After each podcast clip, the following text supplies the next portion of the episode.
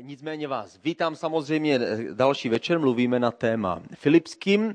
Tentokrát jsme si řekli, že tento měsíc nebo dokonce dva měsíce budeme věnovat Bibli. Není to tak úplně Eh, úplně běžné, protože se snažíme se zabývat i nejrůznějšími tématy, které vychází z, z křesťanského života, ale není špatné se někdy podívat do toho zdroje samotného. Takže jsme si řekli, že projdeme jeden list, který napoštol, napsal apoštol Pavel, vezmeme si to kapitolu po kapitole, podíváme se na některé verše a zkusíme, jestli boží slovo skutečně k nám dokáže mluvit, jestli je živé a jestli, jestli opravdu dokáže něco obživit v našem srdci.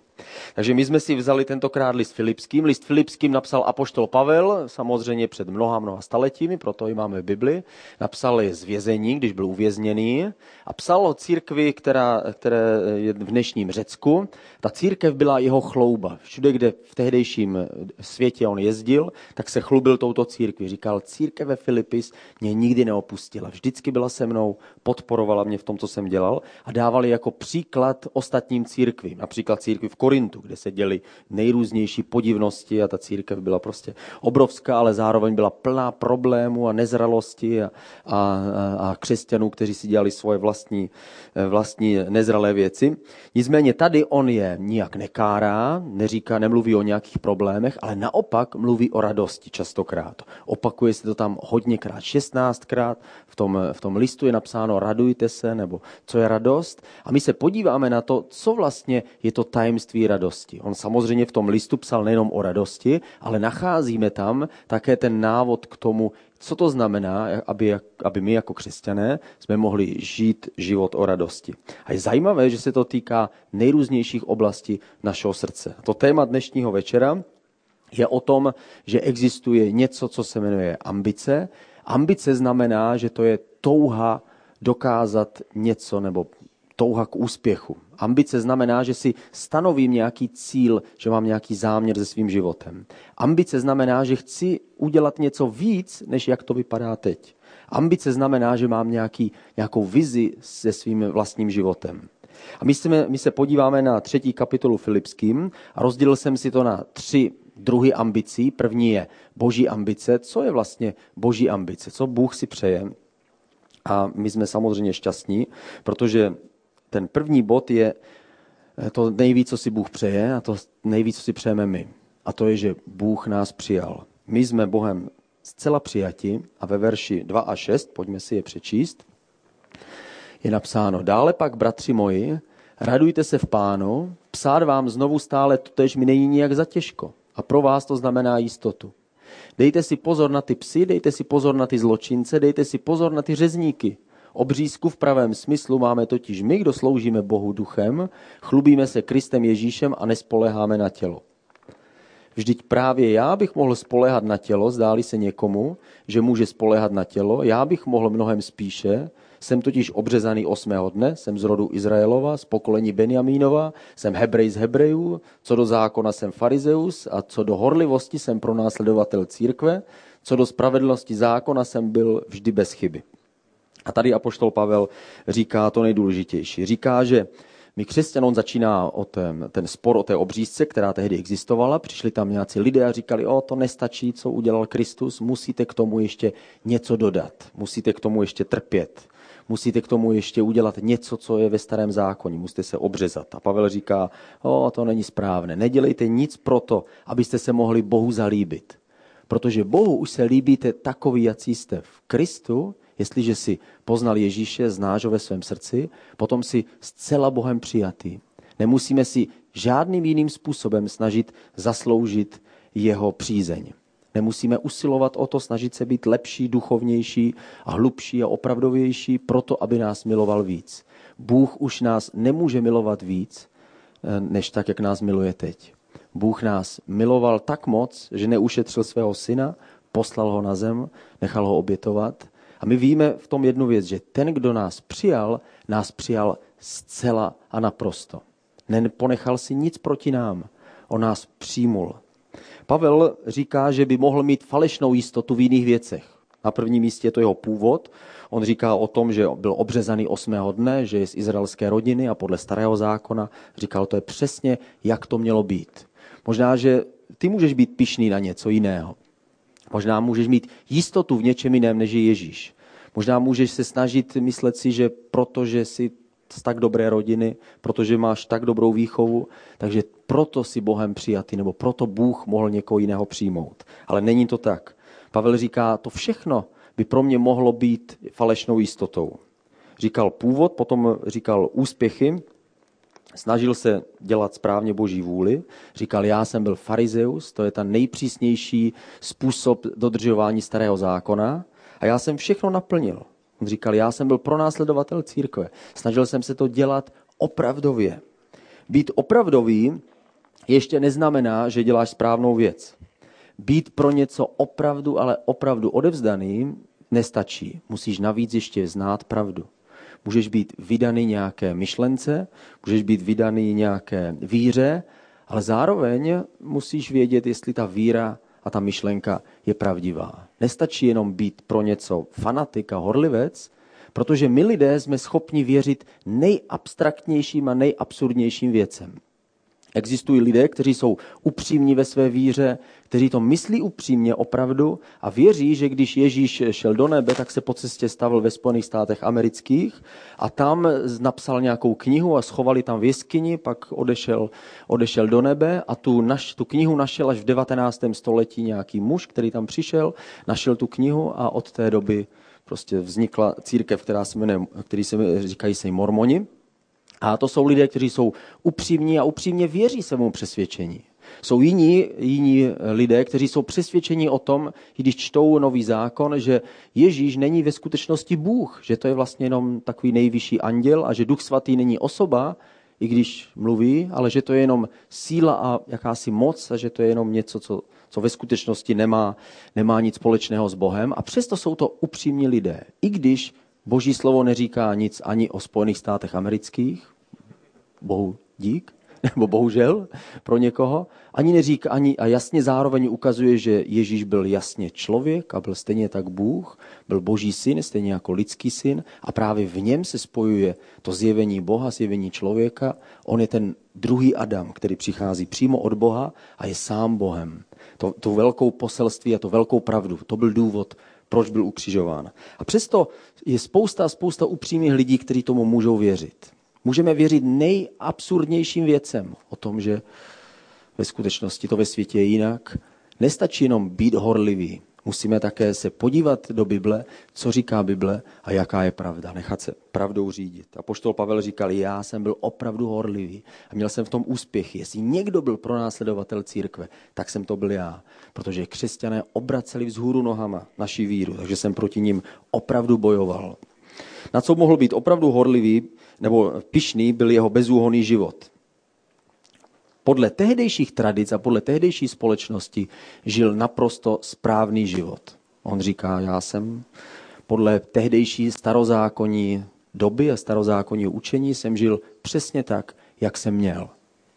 A přesto on říká ve verši 7 a 8, že to všechno je nic ve srovnání s tou novou jistotou, která přichází. Cokoliv však pro mě bylo ziskem, to teď pro Krista pokládám za ztrátu. A vůbec všechno pokládám za ztrátu vzhledem k té nevýslovné hodnotě poznání Krista Ježíše, mého pána. Pro něj jsem to všechno ztratil a pokládám to za hnůj, abych získal Krista. A to slovo hnůj v, každém, v každé Bibli se to překládá trochu jinak. E, někde se to překládá, že to pokládám za nic, nebo že to pokládám za odpad. A další význam toho slova je, že pokládám to za nějakou žumpu nebo pokládám to za smetiště, za něco, co je opravdu odporné, za něco, co je tam spousta zajímavých věcí. Možná by se tam něco našlo zajímavého, ale přesto to není to opravdové a skutečné.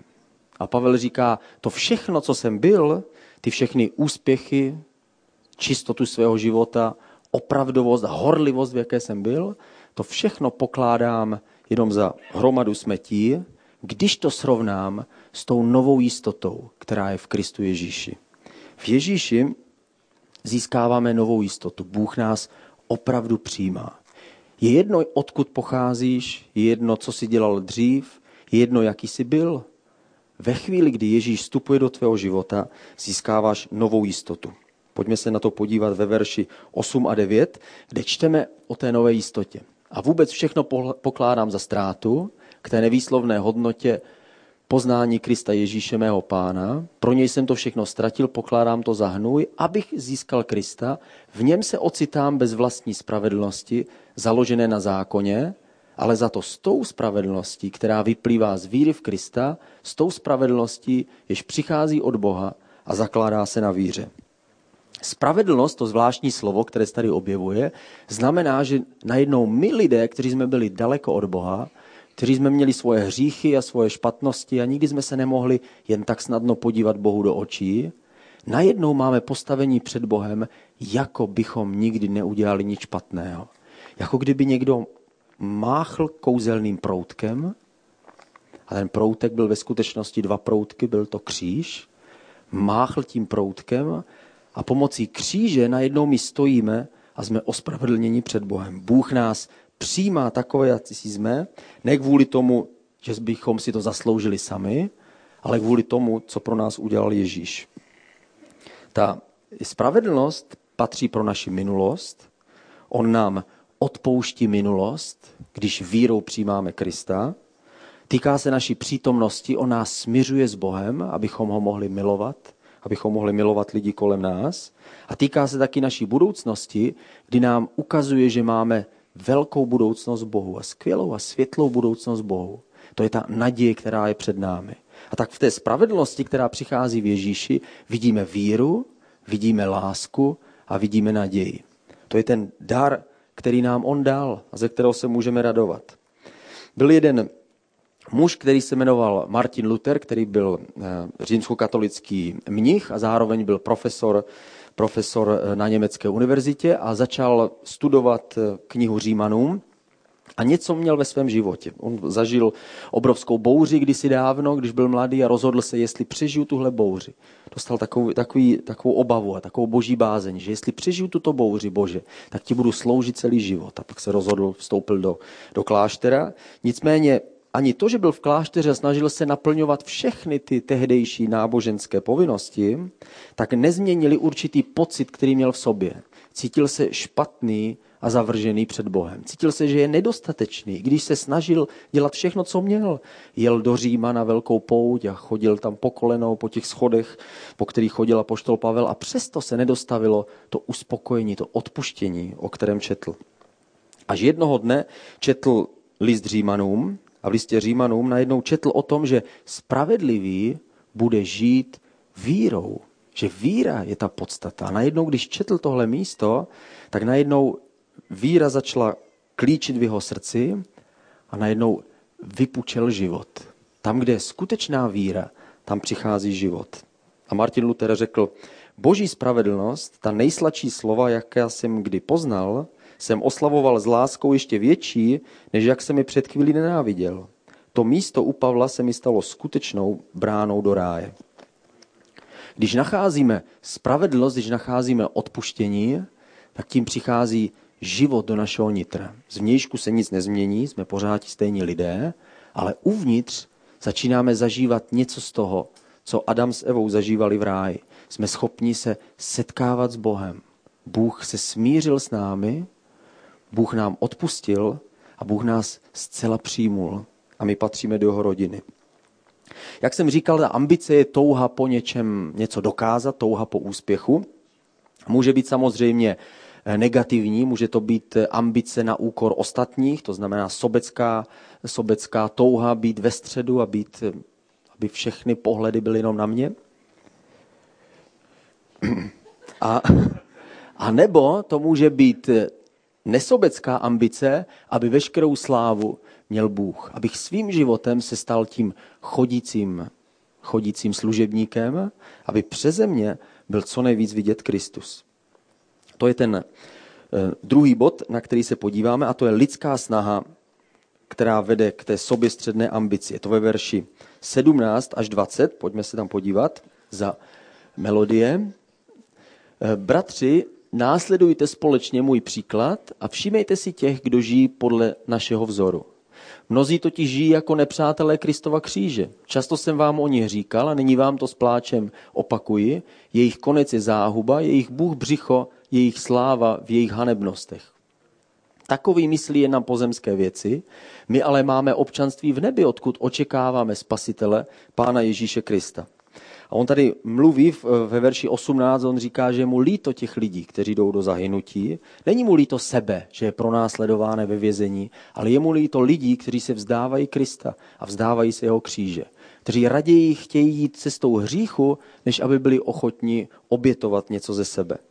A v 19. verši říkal, protože si neuvědomují, že konec jejich života, jejich stylu života je nakonec zahynutí. Proč tihle lidé sešli z cesty podle tady tohohle místa?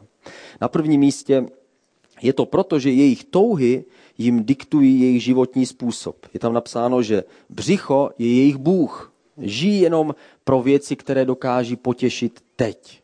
Když dostanou lepší nabídku teď pro něco vzrušujícího, pro něco kytarovějšího, pro něco, co víc teče a, a víc to rozveselí, tak jsou ochotní odložit všechny ostatní důležité věci a preferují svoje tělesné potřeby. Tohle je první skupina lidí. To jsou lidé, kteří se snaží, kteří snadno jdou podle tělesných, tělesných žádostí. Tělesné potřeby nejsou špatné, ale jejich naplňování nesmí vytlačit Boha z našeho života. Jestliže Bůh se vytratí, a zůstává jenom naplňování těla, naplňování tělesných potřeb, tak pak žijeme jako ti, kteří Boha neznají. Druzí lidé byli ti, kteří se chlubí tím, za co by se měli stydět. Když, jsem, eh, když, se, když mi bylo těch 15, 16, 17 let, tak eh, vždycky si pamatuju, že jsme si, že jsme si s, s kamarády bavili o tom, co kdo prožil o víkendu.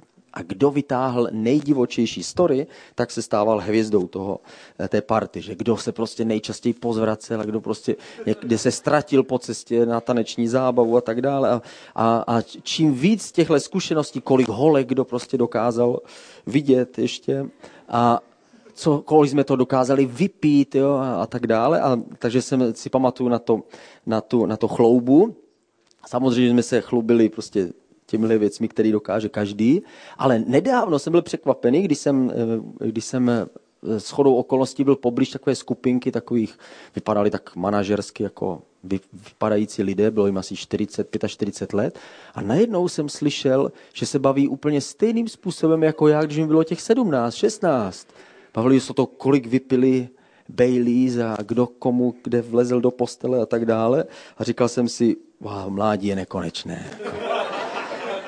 Pořád mám šanci zůstávat mladý. Chlubit se tím, za co by se měli stydět, to byla druhá skupina. A třetí skupina, eh, to jsou lidé, kteří myslí a vidí jenom tento svět. Prostě soudí jenom ty věci podle dočasného užitku. Jsou důležitější pro mě peníze, které získám teď, než věčná odplata, kterou získám, protože Bohu sloužím svým životem. Tam, kde je tvůj poklad, tam je tvoje srdce, říká Ježíš Matouši. Co je pro tebe důležité, takovým způsobem se budeš chovat. Jestli preferuješ to, co říká Ježíš, pak lidé to uvidí na tvém životě. Jestli preferuješ to, co si přeješ teď a co, co ti nabízí tento svět a tento život, pak ať chceš nebo nechceš, budeš přemýšlet tělesně, materiálně a jenom dočasně. Ty věci, které jsou viditelné, ty jsou dočasné, ale ty, které jsou neviditelné, ty jsou věčné. A poslední, třetí ambice, ta správná ambice, je žít pro boží slávu. To je ambice našeho života, kdy středem má být Ježíš. Od verše 10 do verše 16 se na to podíváme. Tady se mluví o poznání Krista. Chci ho znát, znát moc jeho vzkříšení i účast na jeho utrpení. Chci se s ním stotožnit i v jeho smrti, říká Pavel, abych ať už jakkoliv dospěl ke vzkříšení z mrtvých. Ne, že bych už toho dosáhla nebo už byl dokonalý, ale ženu se vpřed, abych přece jen uchvátil to, k čemu jsem byl uchvácen, Kristem Ježíšem. Nemyslím si, bratři, že bych to už získal, ale jde mi jen o jedno. Zapomínám na to, co je za mnou. Vztahuji se k tomu, co je přede mnou. Ženu se k cíli, k vítězné odměně božího nebeského povolání v Kristu Ježíši. A všichni, kdo jste dospělí, Sdílejme tento postoj. Pokud v nějakém ohledu smýšlíte jinak, Bůh vám zjeví i to. A k čemu jsme ale už došli, toho se držme. A on říká, pro mě ta největší pravda je to, že zapomínám na ty věci, které jsou za mnou a utíkám k těm, které jsou přede mnou. Ve verši 10 je napsáno, že on chce poznat Krista. A to slovo poznat je stejné, jako je použito, když Adam s Evou začali mít děti.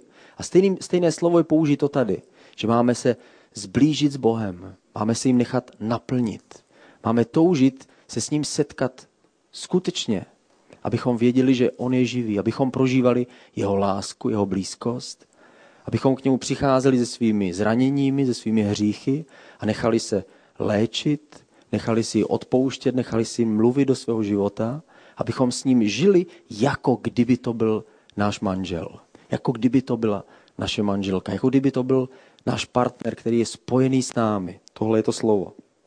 A poštol Pavel říká, to je to, na čem mi záleží. Já chci být spojený s ním. Abych poznal moc jeho vzkříšení. To je to, co přináší Duch Svatý do našeho života. To je to, co my chceme prožívat. Chceme prožívat, že Bůh nás vede, že k nám mluví, že to není jenom víra, kterou jak si oprášíme v neděli, když slyšíme pár veršů a občas něco zapamatujeme. Naštěstí dneska dostaneme lístek, takže něco z toho budu vědět. Ale víra, kterou můžeme opravdu žít, když se modlím, Bože, jaký máš pro mě cíl. On tam mluví o povolání, kterého v Kristu Ježíši každý z nás má. A máme také být účastní jeho utrpení. Pro někoho je to skutečné utrpení. Jsou dneska křesťané po celém světě, kteří trpí opravdu. Být křesťanem dnes v Iránu, v Iráku, v Afghánistánu není vůbec, vůbec nic jednoduché. Být, být křesťanem v Egyptě nebo v Pákistánu, být křesťanem tady taky není snadné, ale z jiného důvodu. My sice nejsme tělesně a fyzicky pro následování, ale každý z nás, my všichni musíme nést ten kříž. A to naše utrpení každého, každého křesťana je, znamená jít cestou ponížení ve svém boji s píchou a hříchem. Každý z nás, ať už jsme v zemi, kde je svoboda a můžeme si žít, jak chceme, nebo žijeme v tom nejhorším, nejhorším možné společnosti, tak pro nás křesťany je to stejné. Stejně to jde až, na, až do našeho nitra. Ve skutečnosti nejde o to, v jaké společnosti jsme, v jaké církvi jsme, kdo je kolem mě, jestli jsou dobří nebo bílí nebo černí, ale podstatné je, co, mé, co moje srdce. Jsem ochotný pokořit se, jsem ochotný přijít před ten Ježíšův kříž znova a znova, jsem ochotný zapřít sám sebe a opravdu až do krve bojovat s hříchem. V listě Židům je napsáno, ještě nebojujete proti hříchu tak moc, jak byste měli. Nechávat to proudit ve svém životě a čekáte, co se bude dít. Já jsem slyšel o případu, který se stal v roce 1999. Tehdy dva studenti, kteří se na to připravovali několik měsíců, vtrhli do střední školy, která se jmenovala Columbine High School v Littleton v Coloradu a tam postupně procházeli třídou, procházeli knihovnou, procházeli po chodbách a celkem zastřelili 13 lidí. A jeden z těch, jeden z těch, eh, z těch lidí byl, byla dívka, která se jmenovala Cassie Bernálová a o té bych vám chtěl něco říct. Někteří z těch lidí, které oni zastřelili, Cassie je ta první nahoře, z vašeho pohledu, nahoře vlevo, Někteří z těch lidí, které zastřelili, tak byli křesťané, protože ti, ti dva kluci, kteří se rozhodli spáchat tuhle věc, tak se oblekli do černého a, a jasně deklarovali svoji nenávist, nenávist proti všemu, co je, co je spojené s Bohem. A tahle dívka zrovna v té době, když oni začali, začali střílet ve škole, tak byla v knihovně a zrovna tam měla svoji Bibli a četla si. Stala se křesťankou dva roky předtím, než došlo tady k tomuhle incidentu. A zrovna si četla svoji Bibli v knihovně, když tam vstoupil ten střelec a namířil na ní, eh, na ní zbraň a řekl jim, eh, věříš Boha? A ona věděla, že, protože všude jsou kamery, takže je to zaznamenáno, ona věděla, že když řekne, že věří v Boha, že jí to může stát život. A ona se zamyslela a řekla, ano, věřím. A na to ji okamžitě zastřelila. Ona musela mít, měla jenom chvilku na to, aby se rozhodla, jestli je ochotná žít tou cestou utrpením, anebo zapřít všechno, pro co jsem žil. My někdy na to máme víc než jenom mrknutí oka nebo pár vteřin. A přesto někdy jsme schopni udělat to špatné rozhodnutí. A kvůli materiálním dočasným věcem, kvůli tělesným žádostem a věcem tohle světa, jsme ochotní zapřít to všechno dobré, co nám Bůh dává. Ona byla ochotná říct to správnou větu ve správnou chvíli. A dneska je, dneska je v nebi jako někdo, kdo dal svůj život. My možná nikdy nebudeme díky Bohu nebo bohužel ve stejné situaci, kde bychom mohli vyznat tu víru v takové, takovým extrémním způsobem, ale přesto každý z nás, dřív nebo později, my, co jsme křesťané, se ocitneme ve chvíli, kdy musíme rozhodnout, jestli půjdeme cestou hříchu nebo cestou boží. Jestli půjdeme cestou nenávisti nebo cestou lásky, cestou ublíženosti nebo cestou odpuštění, cestou braní nebo cestou dávání. Každý z nás se jednou v takové, na takovéhle křižovatce ocitneme. Stojíme mezi, tím, mezi těmi dvěmi cesty. Jestli půjdeme cestou svých vlastních žádostí a budeme preferovat svoje vlastní představy, anebo jsme ochotní se podřídit. Někdy se podřizujeme přímo Bohu a jeho velkým, velkým pravdám a to někdy je těžké, ale chápeme, že to je Bůh. Ale někdy se podřizujeme jeden druhému. V Bibli napsáno, poddávejte se jedni druhým. A tehdy už je to těžší poddat se jeden druhému. Vidět toho druhého důležitějšího, než jsem já. A přesto to je to, k čemu nás Pavel vyzývá. Pavel tady ve třetí kapitole Filipským píše o tom, že on je ten atlet, on se vidí jako ten sportovec, který se snaží, aby zvítězil, utíká ze všech sil a snaží se a říká, jestli chcete. On říká, ten, kdo chce získat tu korunu vítězství, nebo tu medaili v dnešní době, musí opravdu běžet. Teď zrovna na, na halovém mistrovství Evropy naše čtvrtkařka vítězila, má zlatou medaili. A ona říkala, v poslední zatáčce jsem viděla, jak mám před sebou ještě jednu ruskou závodnici. Tak jsem si říkala, medaile je jistá, ale zkusím to ze všech sil. A opravdu to vyšlo. Na posledních metrech se jí podařilo na ní získat 8 setin a zvítězila má zlatou medaili. A podobným způsobem o tom mluví apoštol Pavel. Říká, jestli chceš zvítězit, musíš do toho šlápnout. Musíš do toho jít se vším všudy. A on říkal, nejenom, že on běží, ale pak řekl, já bych chtěl, abyste běželi společně se mnou. Abyste šli a utíkali tam, kde jsem já. A my teď budeme mít večeři páně a já bych chtěl, abyste eh, připravili svoje srdce, svoje nitro a chtěl bych, abyste se zamysleli nad tím, jestli ve svém životě zrovna teď nestojíte na takové křižovatce. Nestojíš teďka před podobným rozhodnutím, jestli jít cestou kříže, cestou oběti, anebo jestli půjdeš cestou uspokojení svých dočasných potřeb. Možná, že teď stojíš na, na křižovatce, kdy se ptáš, Bože, co pro mě vlastně máš? A nebo možná stojíš ještě na důležitější křižovatce a ptáš se, Bože, existuješ vůbec? Jsi opravdu? Stojí za to vyzkoušet tu tvoji cestu?